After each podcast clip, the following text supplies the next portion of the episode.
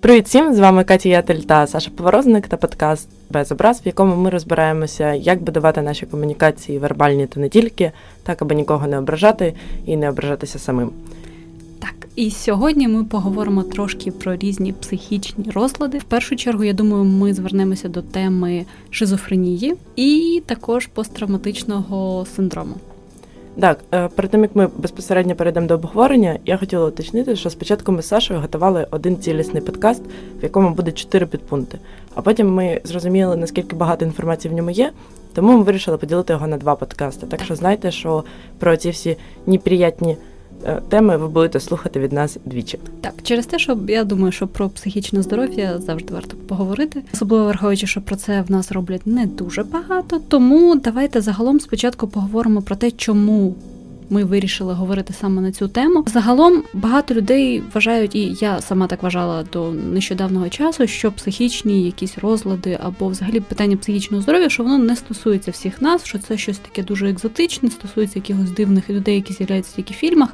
А ми всі тут здорові, щасливі і нічого нам такого не загрожує. Насправді загрожує згідно з інформацією Всесвітньої організації охорони здоров'я, кожна четверта людина рано чи пізно або протягом всього свого життя, або на якомусь певному етапі вона страждає від певного якогось психічного розладу.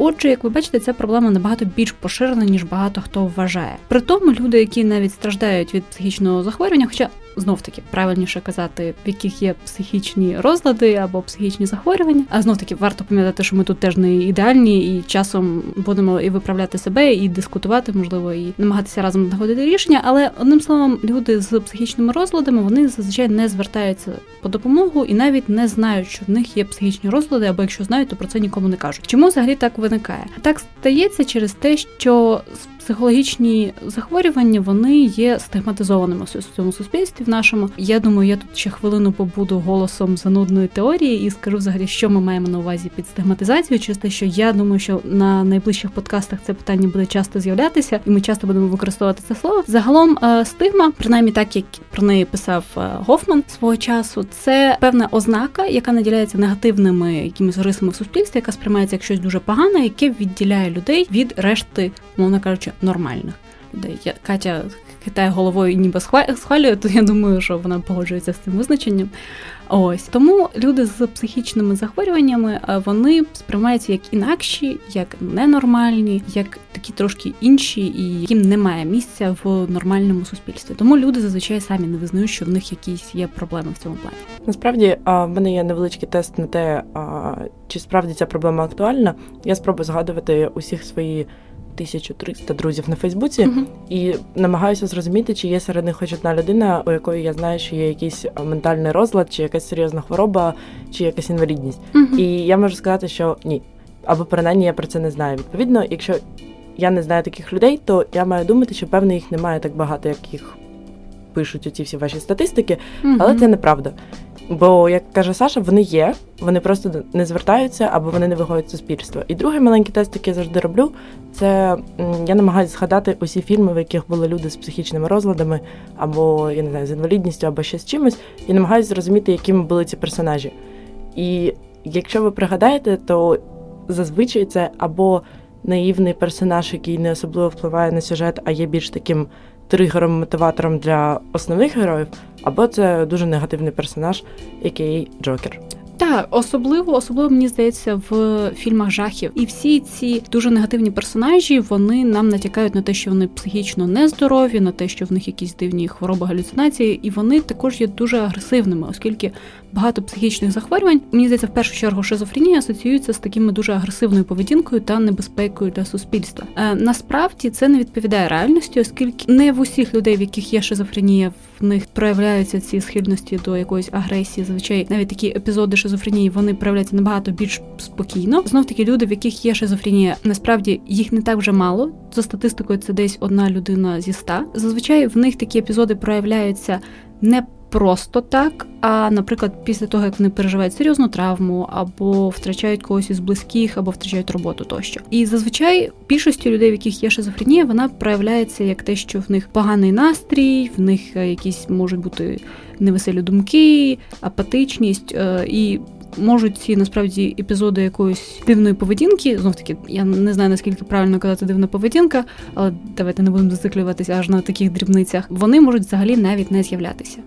У мене, до речі, був е, знайомий uh-huh. в університеті, у якого в якийсь момент розвинулася шизофренія, uh-huh. і мені про це розповіла заступниця декану по секрету, щоб я нікому не казала. І я пам'ятаю, що а, як тільки це стало відомо, ну бо звісно, я хороша людина, але не настільки. Mm-hmm. І звісно, я розповіла про це старості одногрупникам. І ми почали аналізувати його поведінку, і в якийсь момент я зрозуміла, що всі люди навколо, і я іноді в тому числі, почали обговорювати, що а окей, оце він так дивно з нами комунікував, тому що mm-hmm. він хворий, а оце він так дивно робив, тому що він хворенький, і о Боже, а що якщо він небезпечний, а що якщо він mm-hmm. агресивний? Просто тому, що ми не знаємо, як насправді це відбувається, і що характерне і не характерне людям з цією хворобою.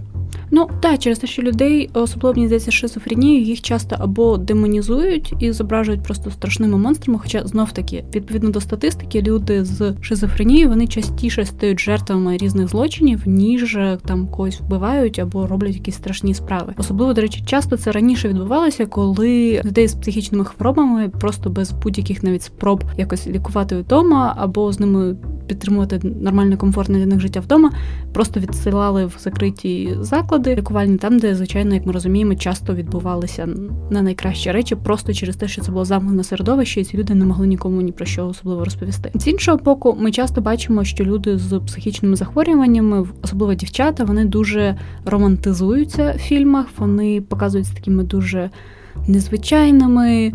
Трагічними, але в той же час дуже інтригуючими. І мені здається, від цього теж є певна шкода.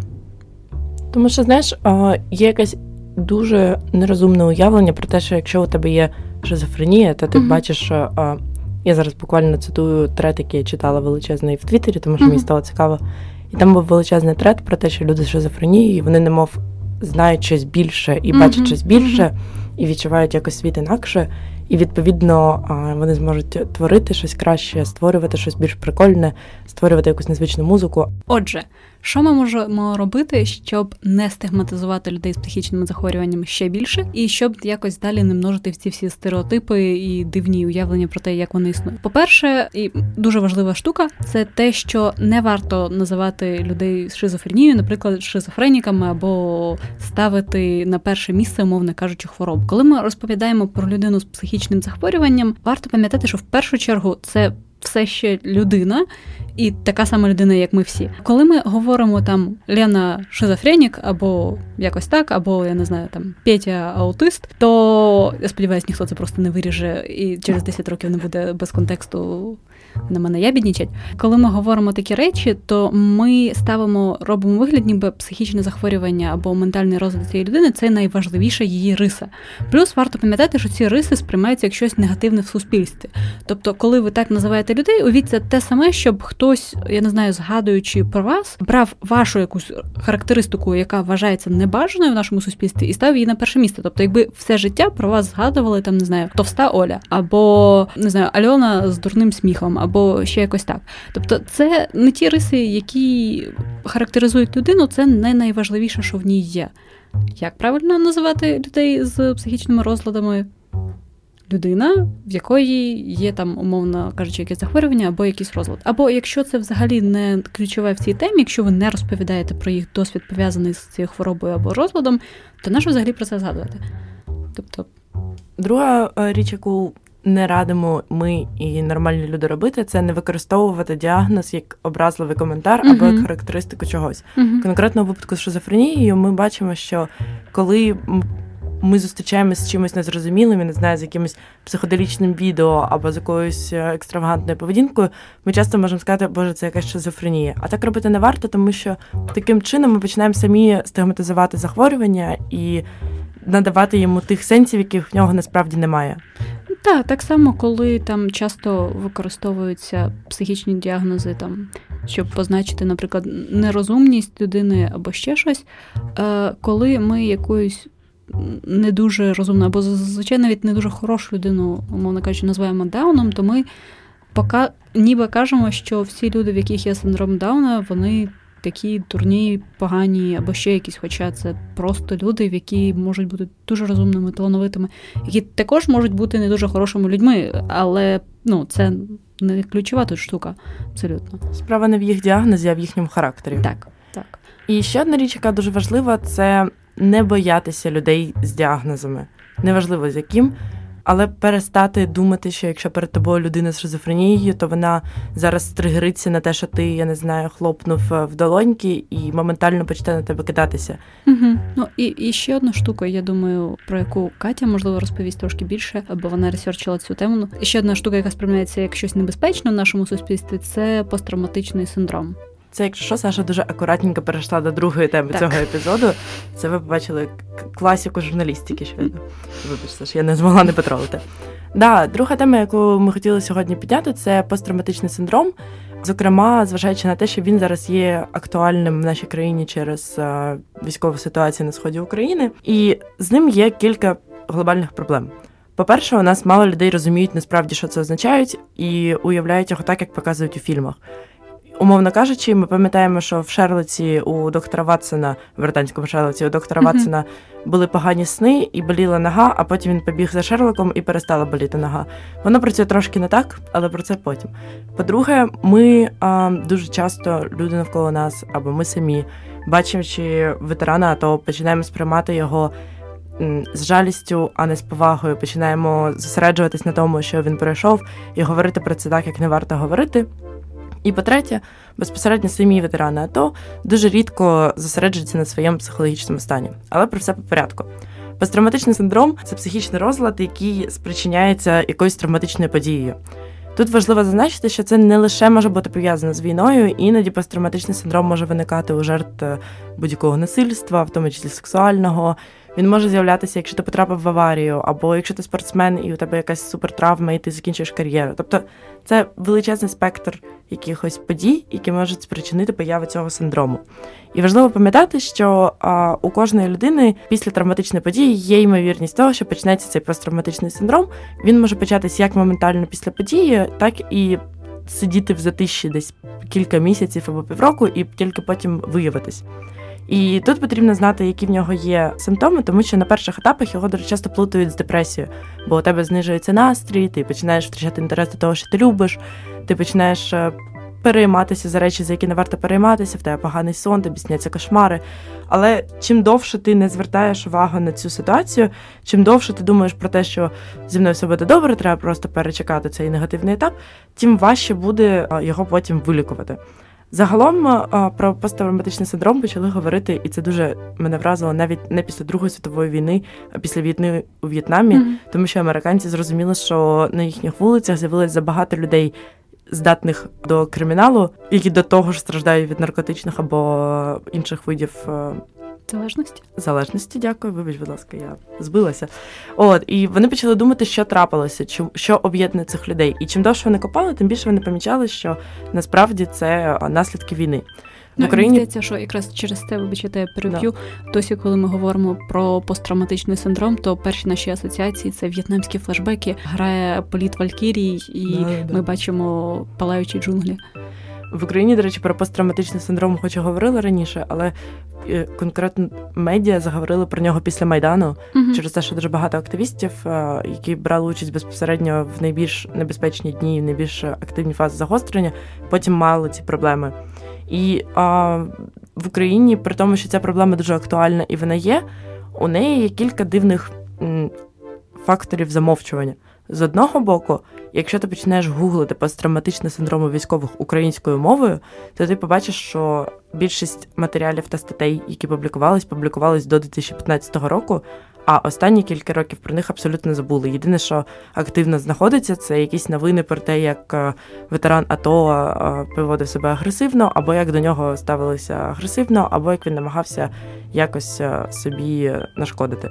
І це дуже неправильно, тому що актуальність проблеми зростає, а інтерес медіа до нього спадає.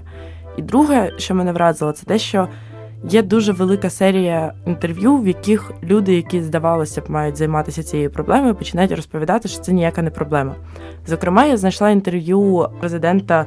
Спілки психологів України, який почав розповідати, що я лінк дам а, в описі подкасту, який почав розповідати, що немов посттравматичний синдром у військових можна вилікувати і без допомоги лікарів, а лише якщо його буде любити сім'я. Знов таки дисклеймер. Ми не психологи, ми не спеціалісти з того, як лікувати такі речі, але хочеться знов таки наголосити на тому, що професійна допомога вона на те і професійна, і на те і допомога, що вона вирішує ці проблеми, і просто сподіватися на те, що гарне сімейне життя або любов гарної жінки, вони навряд чи справді щось вирішать або зможуть допомогти. Просто на противагу я почала шукати думки інших людей і експертів і знайшла американського психолога. Його звати Френк П'юселік. У нього є інтерв'ю з ним на новому новому времені, мені здається.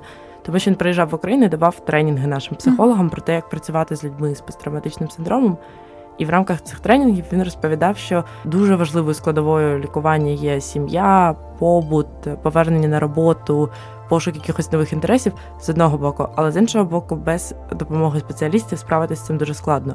І що дуже важливо, щоб солдати об'єднувалися в групи і обговорювали, проводили групову терапію, щоб з ними працювали лікарі. Але тут є ситуація, що наше суспільство по суті не готове приймати людей, які страждають від подібних а, психічних розладів, тому що ми починаємо їх боятися, і ми починаємо не звертати увагу на реальну проблему, а думати лише собі, що о Боже, а що якщо він небезпечний, ще є збройний. Мені здається, що знов таки, як і багато проблем нашого суспільства, в цієї проблеми коріння в радянській ментальності і в думці про те, що громадянин радянського союзу він не може бути психічно хворим або мати якісь проблеми. Тобто ці всі штуки замовчувалися цих людей, або знов таки ми знаємо ці всю історію того, як психі психіатрія була каральною інституцією, тому багато мені здається, в нас досі людей не хочуть звертатися за професійною допомогою. Думають, що достатньо просто поговорити з друзями, випити там вина, пожалітися на свої проблеми. Але це на жаль так не працює. Дослідження показують, що навіть якщо твій друг психолог і ти з ним по душам там по п'ятницям щось обговорюєш, це не має того самого ефекту, як справді там робота з психологом, коли ти розумієш, що ти платиш цій людині гроші, що вона спеціаліст, що вона виконує свою роботу. Ти відповідно більш серйозно ставиш ставишся до всіх її порад. Тому, якщо знов таки, якщо ви вважаєте, що вам би не завадило поговорити зі спеціалістом або комусь із ваших друзів, знайомих, то в цьому нема взагалі нічого соромного. Тобто, це ну. Це абсолютно нормальна річ, коли ви ламаєте палець, ви не кажете, що вам соромно піти в травмопункт ви просто йдете і лікуєте цю штуку. Тим паче, що у нас є волонтери і є організації психологів, які будуть цим займатися. У нас є гаряча лінія 24 на 7 для тих, хто повернувся з війни і має посттравматичний синдром.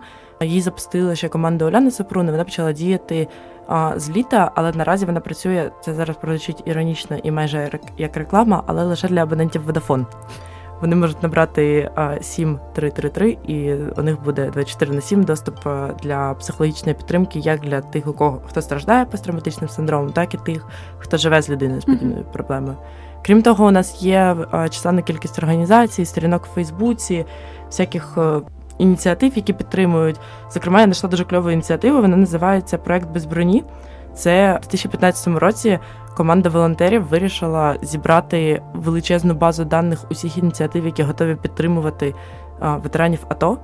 І вони почали прозвонювати всі ці ініціативи, щоб перевірити, чи справді вони готові щось робити, а не лише піариться на цьому. І ти заходиш на той сайт, а там, наприклад, вакансії компанії, які готові прийняти людину, і які готові підготовлені до того, що у неї можуть бути якісь наслідки.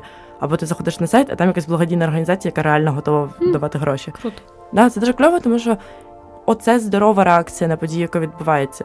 Ми звиклися з думкою про те, що у нас є війна і нас захищають від неї, але не звиклися з думкою, що коли ці люди повертаються до нас, ми маємо захищати і допомагати їм. Це баланс, який потрібно тримати. Але щоб ви не думали, що у нас все зовсім погано з цієї ситуації, і що всі лякаються, бояться, відводять очі. Хочу розказати про і позитивні речі. Окрім цих ініціатив, у нас, по-перше, є дуже багато прикладів того, як ветерани АТО успішно адаптуються назад в повсякденне життя. Вони відкривають е, свої бізнеси, вони починають чимось займатися. Зокрема, всім наші улюблені ветерани Брауні, ветерани Піца. Крім того, якщо ви ще не спробували, спробуйте. Да, ветерани Брауні, це боже Боже, нашу, нашу я згадала це вслух. Крім того, на громадському було ціле шоу, воно називалося абілітація, в якому вони розповідали окремо про кожен з бізнесів. Там було ветерани піца, і там же був епізод про ветерана АТО, який відкрив школу танго, де він активно підтримує те, щоб ветерани приходили до нього і займалися. Але загалом вона відкрита для всіх, і мені здається, що це дуже прикольно. Це дуже прикольно. І насправді цю тему все більше підіймають потрохи в нашій поп-культурі. Нещодавно, ну, відносно нещодавно цього літа в Каннах отримала нагороду фільм Атлантида Васяновича, і там якраз піднімається тема цього. Більше того, там і головні актори в головних ролях це ветерани АТО і дівчинка, яка була парамедиком. Е, волонтером. І тобто ми поступово намагаємося зрозуміти цю тему, і головне це продовжувати далі в такому ж напрямку і працювати з цим всім. Зараз ще розробляється фільм, який називається Замок mm від е, Анни Акулевич. Вона відома, якщо чесно, лише одним фільмом, принаймні мені. Вона робила документальний фільм Джамало Ей про те, як Джамала їздила на Євробачення. Вона насправді це непогана стрічка з точки зору показати, як відбувались події, але це не вершина документалістики, тому я сподіваюся, що її другий фільм вийде кращим. Я не знаю, чи він другий насправді, але другий, який я знаю. Про нього зараз дуже мало інформації. Відомо, що це буде фільм про а, солдата, який повернувся, і про те, як він страждає від посттравматичного синдрому і намагається побудувати свої стосунки, відновити свої стосунки з дівчиною. Є вже його сайт, невідома дата прем'єри, я теж залишу лінк. А ще виявляється, що у нас нарешті почали про це писати і в книжках. Ми знаємо, що з'явилось багато книг просто про АТО. А я почала гуглити, чи є у нас книжки, які безпосередньо пов'язані з темою посттравматичного синдрому, і виявляється, що є. Я, на жаль, не можу сказати, чи вона класна, чи ні, бо я просто не встигла її прочитати. А, Її написала Юлія Ілюха, він називається Східний синдром. Цей роман. Тому, якщо що, у нас цю тему не замовчують усі, але у нас до цієї теми не готові в суспільстві. Це показує і те, що коли запустили акцію, коли потрібно було покласти долоню на серце, mm-hmm. я забула, що це подкаст, і вирішила продемонструвати цю ситуацію. Завдяки тобі. Завдяки тобі, так. А, У нас дуже багато людей сприйняли його в штики, тому що їм почало здаватися, ніби це ніяково. І Уляна Супрун, знову ж таки, повертаючись до неї, завжди говорю про Уляну Супрун. Вона написала, я знайшла мінімум два пости, де вона пояснювала, чому це важливо, чому важливо не ховати очей, чому важливо дивитися прямо на людину, чому важливо показувати їй, що ти вдячний, але при цьому не нав'язуватися. Mm-hmm. От тому я сподіваюся, що якщо ви знаєте когось, хто повернувся а, з військових дій, і у вас є причини думати, що цій людині потрібна психічна допомога, або ця людина безпосередньо вам про неї каже, що їм їм потрібна ця допомога. Або ви просто бачите якісь загальні симптоми, наприклад, що людина тригерить якісь речі, що людина уникає розповідати про те, що відбулось, або навпаки розповідає про це забагато і надто інтенсивно і не може контролювати свої емоції. Якщо ви знаєте, що у цієї людини розлади зі сном, що у неї бувають галюцинації, або що у неї навпаки бувають провали в пам'яті, спробуйте хоча б порекомендувати їй пошукати допомоги або серед тих, з ким вона служила, або серед тих хто готовий їй допомогти серед волонтерів, серед психологів і так далі. Так. І якщо ви самі відчуваєте, що вам потрібна допомога, то пам'ятайте, що знов таки у нас чомусь думають, що справжнім чоловікам не потрібні психологи, всім потрібні психологи, всім часом потрібна допомога. Це знов таки лише частина лікування, яка мені здається взагалі не дискримінує за гендером. Е, психічні різні проблеми і захворювання і досвіди вони торкаються всіх нас однаково, тому. Ти сказала про себе. гендер, і я згадала цікавий факт, який я тобі видала, поки ми стояли і чекали запис подкасту, але забула озвучити тут. Цей же американський психолог в цьому ж інтерв'ю розповів про проблему, яку я особисто ніколи не вважала проблемою і ніколи про неї не думала. Він загалом розповів про те, що що в США, що в Україні є велика проблема в тому, що серед волонтерів є велика кількість молодих дівчат, і частина з них ще й привабливі дуже. І що вони приходять до ветеранів, до тих, хто повернувся з військових дій в госпіталі, і вони починають їм допомагати, бо вони ж волонтерки. А ветерани надто акцентують свою увагу на цих дівчатах, починають запевняти себе, що вони в них закохалися. І вони перестають е, звертати увагу на своє лікування, перестають зосереджуватися на своєму психічному стані, а думають лише про це відчуття закоханості чи ще подібного чогось. І коли волонтерку переводять до наступного, наприклад, солдата або переводять в інший підрозділ, у них розбите серденько і починається ще й депресія. І це серйозна проблема, яку потрібно якось вирішувати, а про яку мені здається, це останнє про що ти подумаєш, коли будеш думати про волонтерський рух. Це точно. Отже, не закохуйтесь також в своїх психологів. Пам'ятайте, що Пам'ятайте, що це спрацює лише так. в серіалі Сопрано. Так. До речі, про серіали я намагалась згадати, які фільми в маскультурі показують посттравматичний синдром. Таксист. І... А, да, таксист, є всякий повелитель бурю, це mm-hmm. все. А потім я згадала дуже а, дивний приклад в цьому контексті, і цей приклад би дуже не сподобався Копалі і Скорсезе, тому що в третій залізній людині у Тоні Старка посттравматичний синдром. Так. Отже, От. навіть мас-культура часом піднімає дуже важливі і справді е, потрібні для обговорення питання. Якщо ви, до речі, не зрозуміли мій жарт про Скорсезе і Копалу, я раджу слухати вам подкасти Вертіго, де вони це пояснюють. от. Дякую. Отже, я думаю, що для першого подкасту це все. Це перша частина нашого подкасту про ментальні хвороби, розлади і те, як ми їх стигматизують в суспільстві і як про них краще говорити. Далі ми поговоримо трошки про інші теми. Ми записуємось на платформі Радіо Поділ. Спільнота українських подкастів, за які не соромно. Знаєте, що у нас вже є. Я думаю, що на момент виходу цього подкасту у нас вже є сайт, який працює. У нас є соціальні мережі Facebook, Instagram та вже сподіваюся, Telegram. І у нас є купа класних подкастів, які ви точно маєте послухати. Обов'язково. Все, до нових зустрічей. Зустрічів. Зустрічей.